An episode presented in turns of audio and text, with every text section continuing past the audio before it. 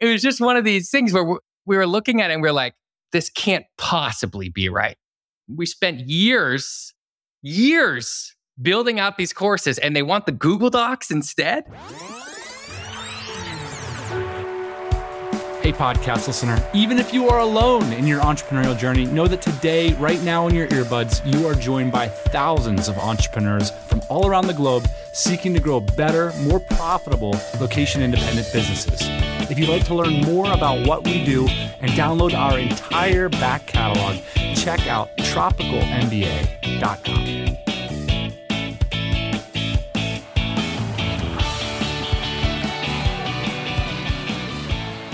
Every once in a while, you do an episode, or I do an episode, where after the interview, I call Ian immediately and I have a breakthrough idea. I call Ian after. It's a CIA episode today, the intrigue. I hope that you're like me. I hope you listen to today's episode and it inspires you to take action. The theme is simplicity. And something we've been talking about on the pod is that simple things aren't easy. Okay, so that's a downside. It be better if it was easy, right? They're not always easy. Simple doesn't equal easy. But one of the virtues of something simple is that often it's a little bit easier to see. You know, it might be oftentimes the simple things that are hard are personal things we have to overcome to do better in our business. Often they're difficult decisions. Sometimes they're just something that's a more straightforward path that exposes you to some pain that maybe a more complicated solution allows you to skirt around it. Whatever it is, Today, we have an amazing guest who's done a lot of thinking on the topic and has firsthand hard won experience. His name is Tommy Griffith, and he recently wrote an amazing piece called Incredibly Difficult and Pointlessly Complicated. It outlines his experience of over a decade growing the online education product he co founded as ClickMinded. In the piece, Tommy does a particularly good job of reflecting on the pomposity of advice in the Twitterverse I often laugh at his tweets. I often laugh at Tommy. And I basically laughed the whole way through this interview. It's an incredible piece, and we've done our best to summarize it in podcast form for you here today with the man himself. But first, I want to set the scene a little bit. Tommy first came onto the show in 2017 to describe how ClickMinded grew out of a Saturday morning side hustle, teaching SEO classes at co working spaces while he was working full time in San Francisco, first at PayPal and then at Airbnb, where he was the head of SEO. And you're going to hear the hustle here. He mentions at the time he was still carrying some debt from some earlier failed side hustles. There was this moment where I was still in a lot of debt, still trying to work it off, still trying to get feedback on the class. And someone emailed me, it was like my second or third class. So this guy emails me and his name is Philip Liu. He's this 55 year old Chinese dude. And he's like, I would love to learn SEO, but I can only, I'm only in town one day. And it turns out it was March 17th. It was St. Patrick's Day, also my 26th birthday. Philip's like, Can you make time for this? And I'm sitting there, I'm thinking about it, it's, like, oh, it's my 26th birthday. It's $500. Fine, I'm in. I got, I've got so much debt. Like, I got to get through this. I'm in. Then he asked for a promo code. And I'm like, God damn it. Then after I really crunched the numbers, it was awful. The revenue share on the co-working space was 50%. You know, I would buy a bunch of printed materials. I would buy the guy lunch. You know, I did a lot of work leading up to it. And so I'm sitting there on my birthday, St. Patrick's Day. There's like drunk people coming up on the window, like knocking with like green leprechaun hats, like having the best day of their life. And it's me and Philip Liu sitting in this tiny dark room talking about meta descriptions. and I did up the math, and I was making about twelve dollars an hour teaching this guy, and San Francisco minimum wage was thirteen dollars an hour, so it was not good. So now let's catch up with Tommy and ClickMinded today and get into that blog post that I mentioned.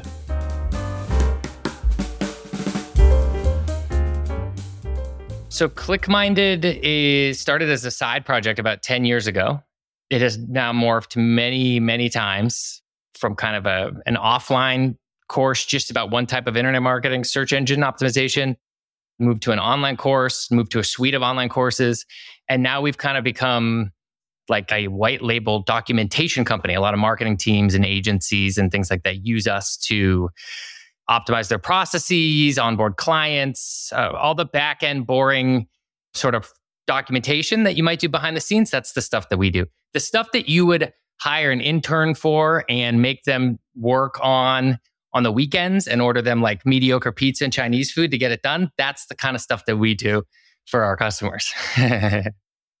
what was like the emotional hook in you that pulled you to the the quill, so to speak? Every chance I had to make a decision in my business, I took the difficult path for no reason. And once I sort of let go a little bit and got out of the way, it just became painfully obvious to me. And the reoccurring theme that kept coming up in my life is this meme, the uh, IQ bell curve meme. I don't know if you've seen Let's it. Describe what it looks like, and we'll put it on the blog post as well because it's one of my favorite memes as well. The basic idea is, and this is very kind of internet culture heavy and like Reddit message board fighting heavy, but the basic idea is dumb people and smart people often come to the same conclusion, even if it's for different reasons. So I wrote a little about it in this post. I said, This meme is used to convey that dumb people use a simple solution because they're dumb. The average people use a complex solution because they think they're smart. And smart people use a simple solution because they're smart. And I think for me, I found myself that midwit, that average mediocre guy who just overcomplicates everything. I found myself doing that in like every category of my life. And when I kept seeing that meme running around the internet, I'm like, I would laugh at it and then I'd be like, wait, this isn't funny because that's me. this is me for everything.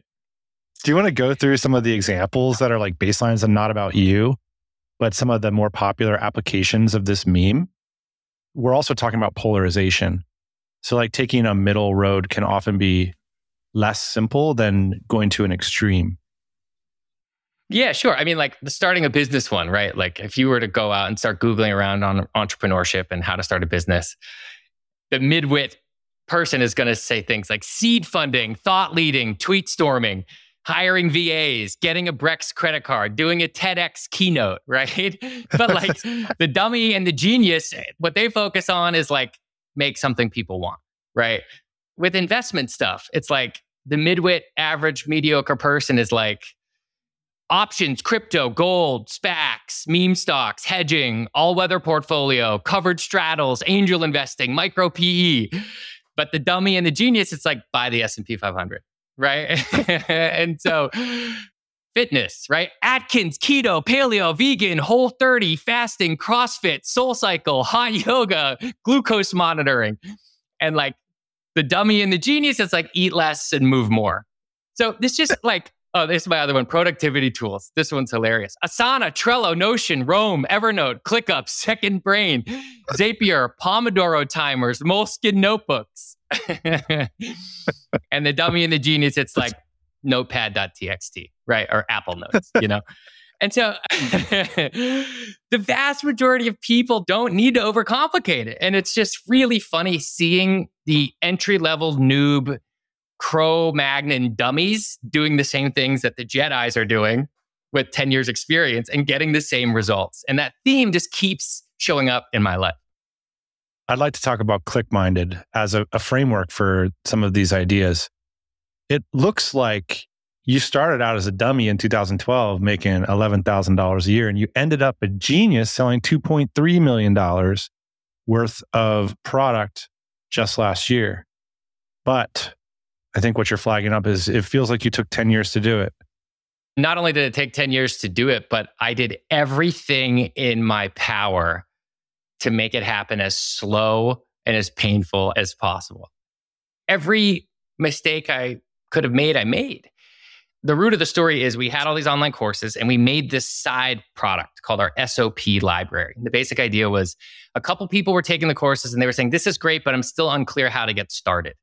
And so we said, all right, you know what? Let's make this. We have this library that we created for ourselves, which is all of our digital marketing SOPs. How to add Google Tag Manager to a Squarespace website, how to run a MailChimp campaign and reduce 99% of errors, how to set up conversion events in Google Analytics. These very dorky, straightforward SOPs. And we said, let's open this up to users. And if they sign up for a course, we'll give them like access to this for free.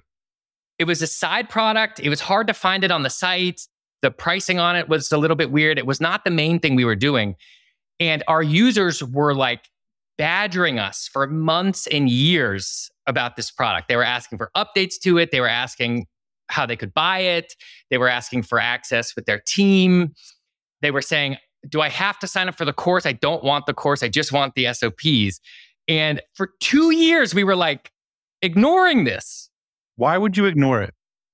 I think it was it was arrogance. We had this idea that we were an ed tech company, that we were creating these online courses. I think there was also some sunk cost fallacy going on. I mean, we had 85 hours of HD videos, seven instructors, some universities were project. using our courses. Yeah, I mean, you had the lettuce, the logos, you had the whole thing. Yeah.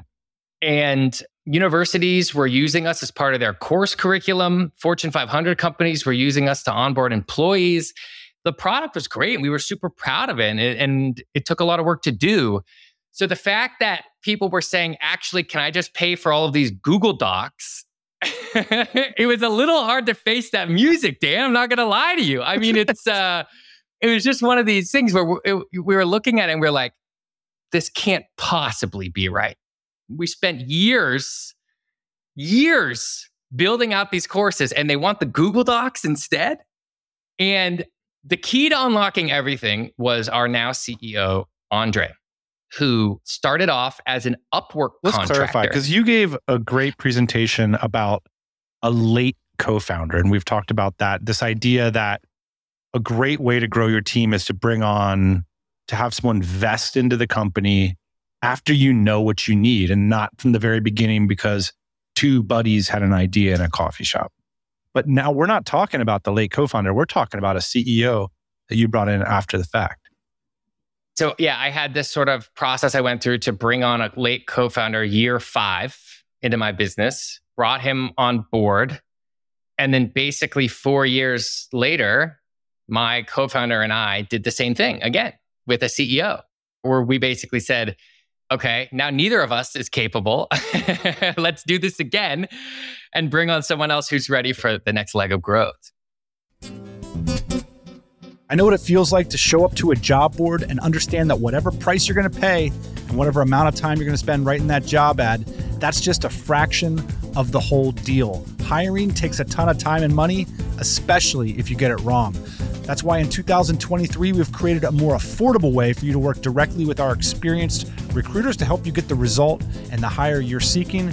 Check out our new service. It's called Guided Hire, and it starts at just $14.97.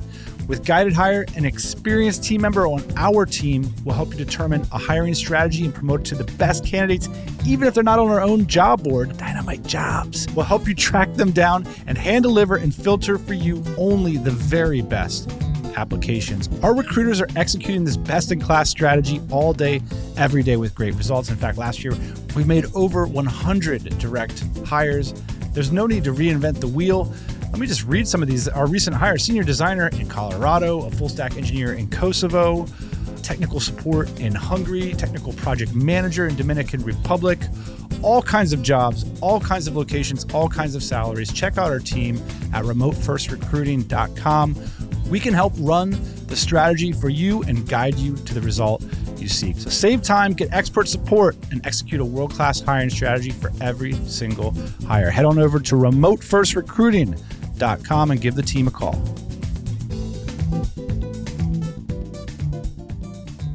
Tell me about how you found your CEO.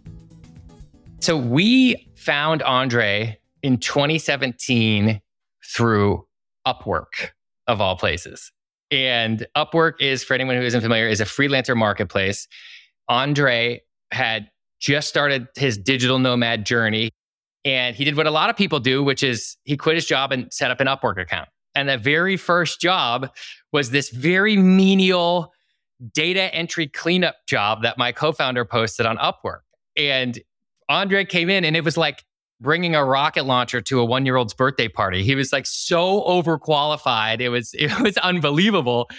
And we just ended up working with him for very kind of menial stuff over a long time horizon. And for years, he was like a 10 hour a week employee who had a lot of strong opinions and loved the product. He was very much like us. He was very nerdy about digital marketing. He had this other job that was paying well and that he liked, but he just kind of like liked our product and liked being around us and sort of stuck around for many years.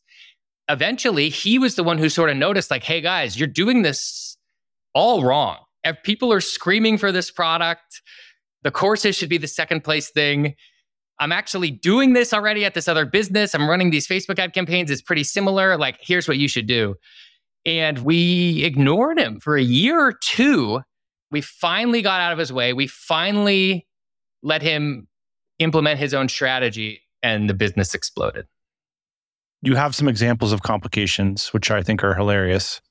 The let's do consulting phase, the let's sell to big companies phase, the let's create our own SaaS phase. Let's have a webinar for everything phase. Let's make an exception for everyone phase. Let's do a joint venture for every. Let's pretend we're a real company and hire a PR. Oh my God. A little too close I've, to home over there for you, pal, or what do we got? Oh man, it's just landing. Let's offer an apprenticeship phase. This is complicated management. Let's hire a CEO phase. Let's acquire 10 other businesses phase. The white knight, a bearded man from Portugal you're speaking about your new CEO, but how is this just not like the 14th experiment and the 14th experiment hit? So there is a uh, a theory out there that I sort of subscribe to is like you buy a hundred domains and you put up a project and you like come on a podcast you, or you go to a team meeting and you talk about you know webinar to hiring funnel or whatever I'm gonna my new strategy is this, this month and the idea is that like 5% of them are going to hit. And so the, the concept is just like we'll get to the next plan a little bit faster.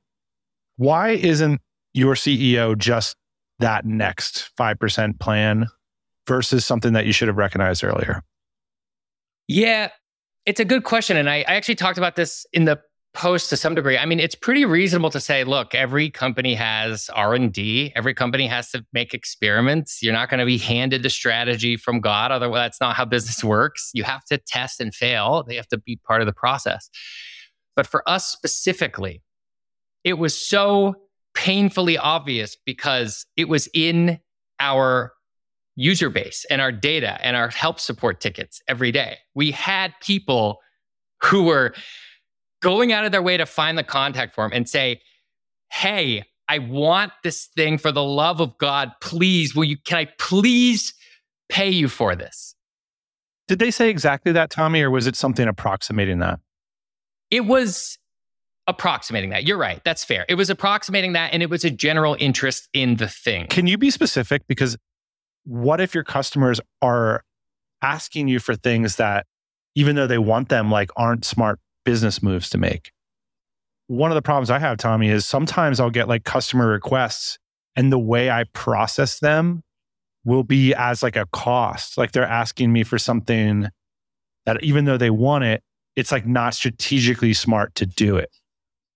You're right, because just getting the emails from people doesn't necessarily mean you need to go in and do this thing. What ended up being our situation was users were bending over backwards to get into this product, asking for updates to it, asking for additional seats to it, giving us these very heavy signals that like they were using this thing above and beyond what it was designed for, which was a bonus for this core product. It was a sweetener to push some people over the finish line for the core thing.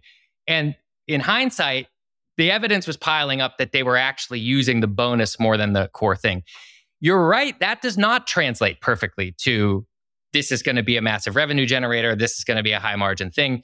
But the path it did lead us down to was, oh my God, there's lots of other people out there that need this. And what it led us to do was take that product, retrofit it for cold traffic audience, significantly lower the price, and find lookalikes of those people. And that's what exploded the business. So it was not like, oh, these users really want this. Let's cross sell and upsell them. It was, this is a good signal that there's millions of people like this, people running two to 50 person agencies and consultancies, marketing teams of 10 or less. And they need 50 different SOPs on Google Tag Manager and Google Analytics and how to share access to your Wix website. And we could be the central repository for the back end operations of every digital marketing agency and consultancy in the world. And the seeds of that idea was our users finding our contact form and saying, This is out of date. Can I add a user? Can, and it, it was just sort of like bubbling up. But we were so kind of arrogantly focused on this, you know, we're ed tech, we're going to be, you know, Coursera's going to acquire us, we're the General Assembly clone, like grad school should shut down and bow in our presence because we're going to eat them alive. It was this sort of like very self-obsessed vision we had and sunk cost fallacy we had for how we got to that moment that we it just led us to not really opening our eyes and testing. And to build on that even more, the hilarious part about this was we would have figured it out with a $100 three day test. We could have very quickly put it in the yes no category if we had been a little bit more thoughtful about it. So you're right. This does not mean follow up on every single customer email you get and assume it's going to be a, a revenue generator. But the exception for us is that like the evidence was pretty clear that we should have done this for a long time before we did it.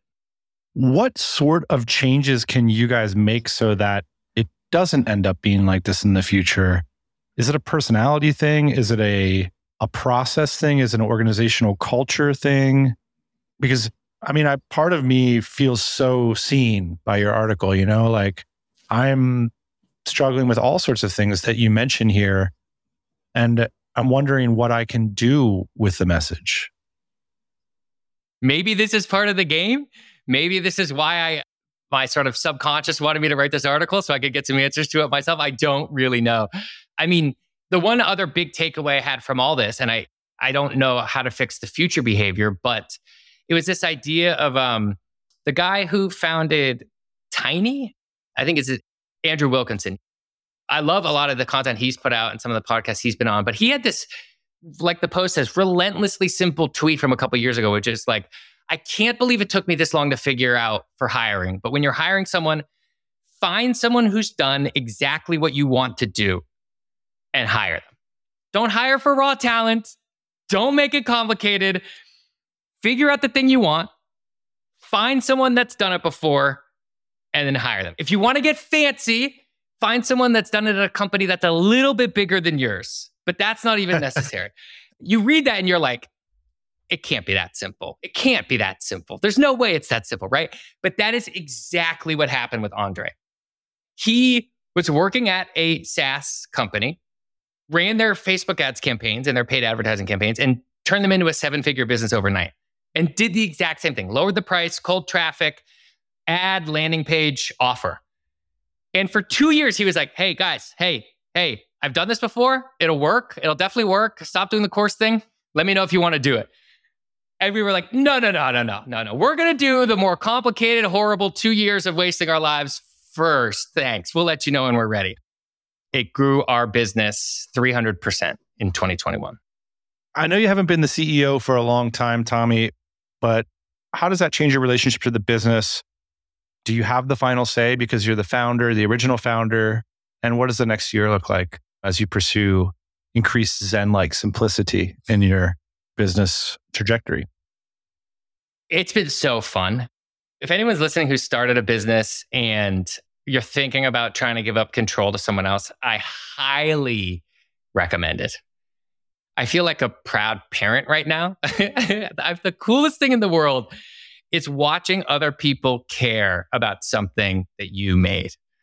And at this point now, people on the team have added to, created, and contributed to the site like more than me, which is weird. We have hundreds of, I wrote like the first one or two SOPs, and now we have hundreds of them that weren't written by me. Yeah. I wrote the first, you know, five or 10 blog posts, and now we have hundreds of them that weren't written by me. I did the first thousand customer support emails. And so that's really cool in terms of like final say and all that, it's been really informal. And maybe this isn't a good answer, but the reason why I brought my co founder on board was because he's better than me. And then the reason why we brought Andre as the CEO on board is because he's better than the two of us.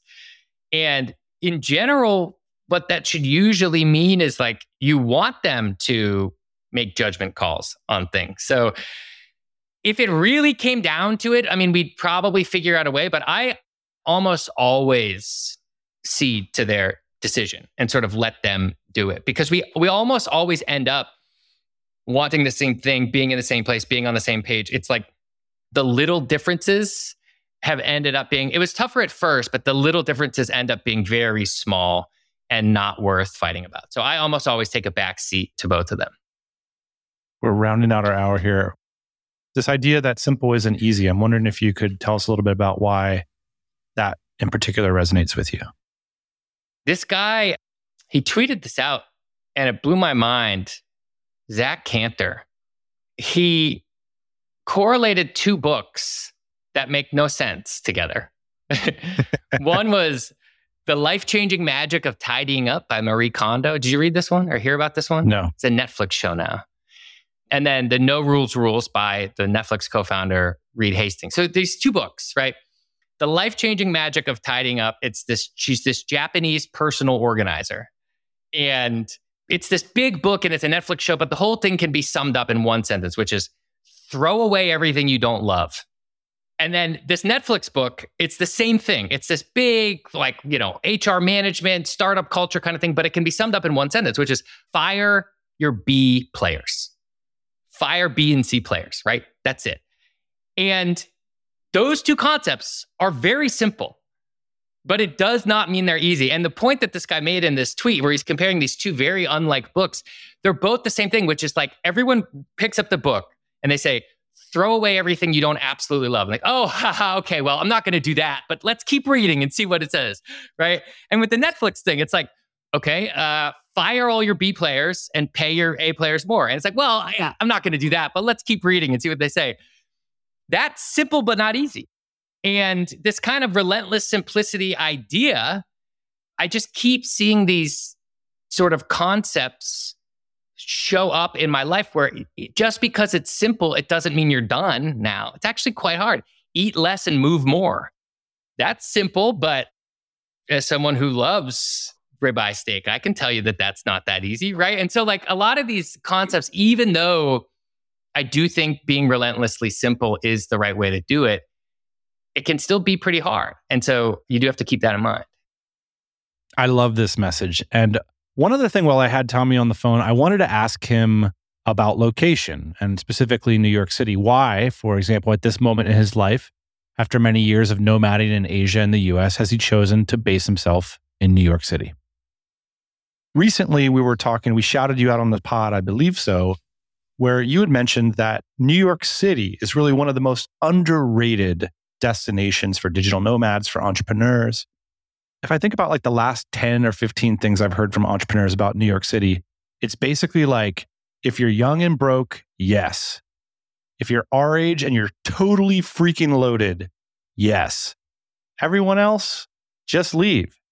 And so with that as a context and and also this kind of background idea that I think it's like commonly recognized that in our community, and I don't know if do you think this is true, like you need to make like huge money to live in New York. Well, so it's interesting. I mean, I've only now been here for a, a year and a half. And I found when I was like nomading, I found when I was younger, I was incredibly arrogant. I always thought that whatever I was doing at exactly that moment was the best possible thing you could do. And everyone else that wasn't doing what I was doing was an idiot.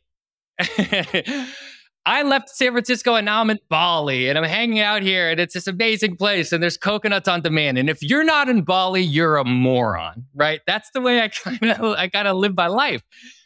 and then I moved on to the next thing. I thought, oh, everyone in Bali's an idiot. Why would you be living there? A bunch of hippies doing yoga, this, that. Really, the move is Honolulu, right? And so it goes on and on and on. So I'm happy to like upsell New York and talk about how great it is but I reserve the right to completely change my mind a couple years from now when I'm absolutely miserable and, and over the place. If that's if, if, that's cool with you. but with that out of the way, yeah, it is. I mean, when when I hear the word digital nomad, the first thing I think is like a lot of the stuff that you and Ian used to talk about in the early days, which is like quit your nine to five, baseline, lower your expenses. And when you talk about those costs sort of optimizations, New York is just at the bottom of the list. It's an expensive place. But if you're in a different phase where you're more interested in meeting people, trying new stuff, changing it up a little bit. I don't know how to explain it other than getting your your heart rate up a little bit. For that, it has been so awesome. I lived in San Francisco for a very long time and it was a little bit monotonous in that I, I love my work and I loved what I did, but everyone I met was doing the exact same thing. Everybody looked like me. Everybody, you know, it was all tech all the time. Where'd you go to school? What are you working on? What company do you work for? And in New York, that isn't a thing. You can hang out with people who are at every phase of life, everywhere, all the time. And for me right now, I really like that. How much money do you need to be making to live in New York City? It is an expensive place. I'd never heard that formulation you'd said before, which is you either need to be dirt poor or super wealthy, which is kind of interesting because I do sort of get that. It does depend on your standards. Are you comfortable being a guy in your mid to late 30s with roommates? Like, if you are, you can make it. If not, you might have to have, be a little bit more established, right? Are you comfortable being on the train for an hour to get to anywhere you want to go? It, there's a lot of stuff where it, you're paying for convenience sort of every day of your life. For me, the, part of the reason why I'm here is because it's not that congruent, consistent thing. There isn't actually a plot and a story and like in a beginning and an end. There was that in San Francisco. I, I felt that. I mean, I moved there right at the end of 2010 and you could feel this kind of massive sort of like everyone getting on board and like this sort of shift kind of happening. I felt that like when I left that city and I started nomading around, and I remember like in all of the co-working spaces I was in in Southeast Asia, everyone had suddenly dropped everything that they were doing and they were like working on crypto right around 20, 2017. Like I wasn't doing any of that, but you could sort of feel people like all moving that way. In New York, it's not that. There's not that consistent story. I run a digital marketing training business. All of my team is remote. I love nerding out on tech stuff. But a couple weeks ago, I signed up to be an extra on an HBO show. The week before that, I went to see a Broadway play. A couple months ago, I, I went surfing with my buddy at Rockaway Beach, right? Like it's an incredibly kind of like Naval, I, I, of course, I'm going right to Naval Ravikant right away. I shouldn't have done that, but I love this guy. I love citing this guy. But I remember he had this, uh, he had this, it was either a speech or a podcast appearance he did where he talked about how we all kind of intuitively know that people are like multivariate and he talked about, uh, I think it was the Romans or the Greeks, how like over the course of someone's life, like you were a child and then you became a soldier and you went to war and then you came back and you like opened up a business and then you like went to the Senate and you were a politician and you had these like seasons in life or phases in life. And I'm getting kind of excited about that now. I'm sort of realizing that like my story doesn't have to add up or make sense because they never do. And this sort of idea of like, you studied accounting in accounting school and now you're going to be an accountant for 40 years or like you moved to the city and like your story has to add up and everyone in this one city is doing the same thing i'm not convinced that that's real anymore and because of that i think i'm very happy with being in this bizarre mash of people going in wildly different directions and just like waking up every day and sometimes picking a different direction. You know, it's been it's been kind of fun. I was thinking like, you know, New York is often, yeah, like in the tech space, say it's it's all about money, it's all about this, it's all about that. But like when I think of what actually happens in New York for me, it's something like the person next to you in line more than anywhere else I've, you know, in the English language I've experienced is more likely to have like a sharp thought about something, even if they're not an intellectual or not a professional, they're more likely to have a very incisive insight or sharp thought. I feel like there's a conversational quality, a nature to the ideas that you're, you, encounter in New York that's very different than anywhere else I've ever been. It is funny though, the uh, how direct I had been told when I first moved to the West Coast, I had been told by friends and loved ones that I was a little bit too direct. And I grew up in a in the suburbs, but but on the East Coast, and I, I've heard this kind of East Coast West Coast sort of difference. And I come to New York, and it's a huge relief how direct everyone is. Someone's walking in front of me and they're super slow, and I'm sitting there like rolling my eyes, saying like, "Oh my god, get out of the way!" And before I can even say anything, six other people are like, "Get the f- out of the way, right? like, like they're like doing it for me, you know? And I'm like, these are my people. These people are bigger psychos than me. This is great, right? I do love that. I think because it's such a tough place, people are actually quite warm. And there's these really funny moments. The funniest New York moments are when you suddenly become friends with strangers for a very short period of time because of like something happening with no obligation and then you never see them again. And it happens all the time. Like something some crazy person's walking around or there's a car crash or something happens and you just kind of like you suddenly become friends with everyone that you're around. You're like, are you seeing like you're this? part of Like, the Avengers all of a sudden. Yeah. a little bit, yeah. And then it's like, oh my god. Anyways, I'm out of here. See you later. See you never. Right? It's just kind of this like sort of sort of shared struggle that is incredibly hard to replicate anywhere else. So for at least for the time being, it's been a lot of fun. Tommy Griffith, thanks for joining us on the TMBA pod. We always appreciate it. Thanks for writing the article. Dan, thanks so much for having me. Big shout out to Tommy Griffith, co founder of ClickMinded, for coming by the show. It's always a real pleasure to talk to Tommy. It's one of my favorite all time podcasts, as well as uh, in person speakers. He can always tell his story in a way that for me is very relatable. In fact, like I mentioned at the top, I've taken a lot from this episode and trying to implement it. Simplicity in business. What do you think? Sounds easy, but sometimes it's pretty damn hard. Let me know. Dan at tropicalmba.com is the email. That's it for this week. We'll be back next Thursday morning, as always, 8 a.m. Eastern Time.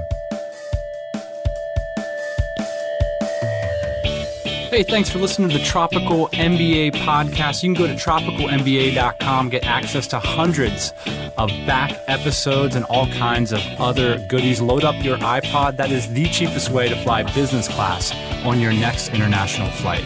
We will see you next Thursday morning, 8 a.m. Eastern Standard Time.